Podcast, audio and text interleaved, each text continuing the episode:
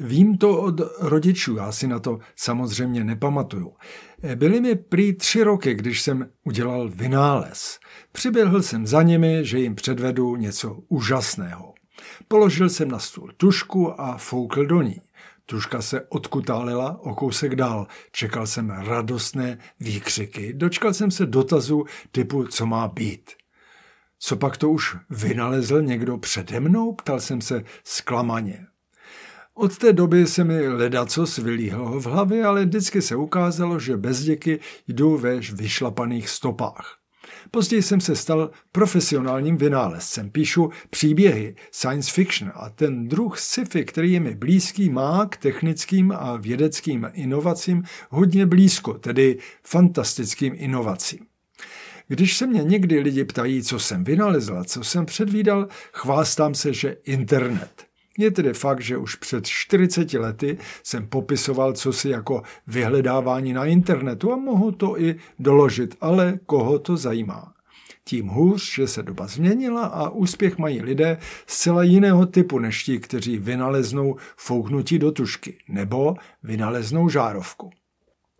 Lidé si dnes žádají spíš ochranu před novinkami než novinky sami a tu mi kmitla v mysli jiskra nápadu. Ochrana přírodního tajemství.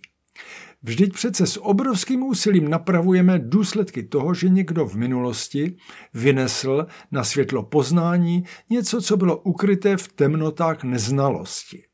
Nebýt toho, že si pánové Benz a Daimler hráli s benzínovými parami, nebyly by automobily a výkvět mládeže by se nemusel přilepovat k silnicím a obrazům v galerii, protože by nebyly automobily.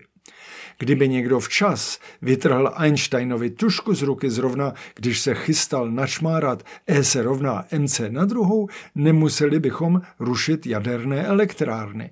Netrápili by nás mikroplasty, kdyby se v zárodku zastavil vývoj plastických hmot. Už je to jasnější? Stanu se hlasatelem, stanu se duchovním vůdcem, stanu se propagátorem ochrany přírodního tajemství. Akční grupy budou hlídat u mikroskopů a počítačů.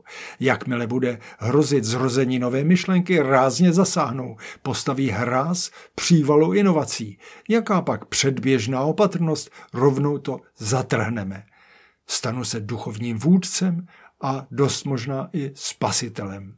Mou zásluhou zůstane studnice neznáma, ochráněná před drancováním. Ach jo, Myslím to ironicky neboli z legrace. Myšlenka ochrany přírodního tajemství mě neproslaví a nikdo mi nebude říkat spasiteli. Tím spíš, že se to už realizuje v praxi, takže tenhle můj nápad je asi tak originální, jako můj někdejší vynález s fouknutím do tušky položené na stole.